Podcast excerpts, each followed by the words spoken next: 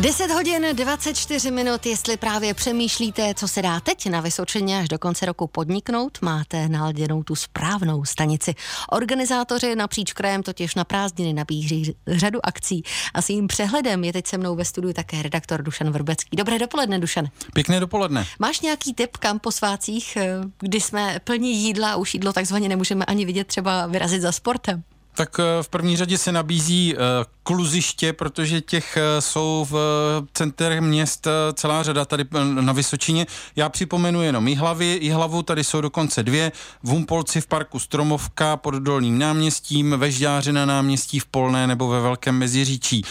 V centru Třebíče pak 28. startuje taky orientační závod pro širokou veřejnost, takzvané kufrování, tam začíná v 10 hodin v areálu u Kostelíčka. Stejnou akci pořádají o den později také v Novém městě na Moravě, kde bude možné na trať se startem i cílem v Horáckém muzeu vyrazit už od 9 hodin. No a kdo preferuje spíš chůzi než běh, může vyrazit na řadu komentovaných prohlídek do Jihlavy, konkrétně 29. prosince po stopách jihlavských pověstí, nebo druhý den tematickou procházku Jihlava filmová a divadelní. Oba dny se vychází v 10 hodin dopoledne od, od brány Matky Boží. A teď mi řekni, máš třeba tip i pro rodiny s malými dětmi?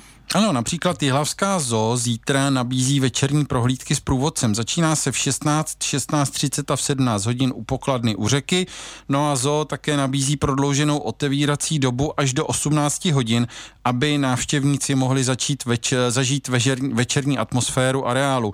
Vesnička Kladruby na Havlíčko-Brodsku ta zase láká na svou vyhlášenou vánoční světelnou výzdobu domů, doprovázenou zvukovými efekty. Tisíce světílek se rozsvěcují na dvě hodiny denně a to vždy okolo 17. hodiny.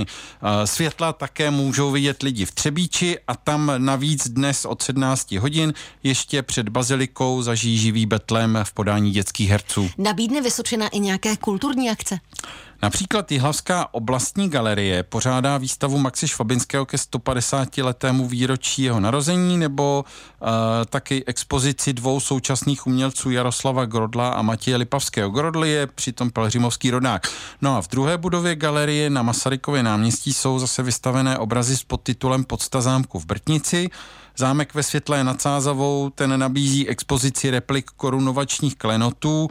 No a něco tu mám i pro příznivce hudby. V prostorách zámecké konírny v Telči se konají zimní prázdniny, které nabídnou sérii čtyř koncertů. Blíží se přeci jenom konec roku. Máš pro naše posluchače nějaký tip přeci jenom pro ty, kteří neví, kde ten konec roku strávit? Uh, rozhodně nemůžu opomenout tradiční silvestrovský výšlap na Javořici, který se koná, jak už bylo řečeno, na Silvestra a ve 12.30 je tam i přípitek na Žďársku, tam eh, je noční výstup na Dětkovskou horu, start je libovolný a sraz je ve 23 hodin na vrcholu. No a koho to táhne k vodě, může se poslední den v roce projet lodí po Dalešické přehradě. Loď Horácko vyplouvá v 15 hodin z přístaviště v Kramolíně.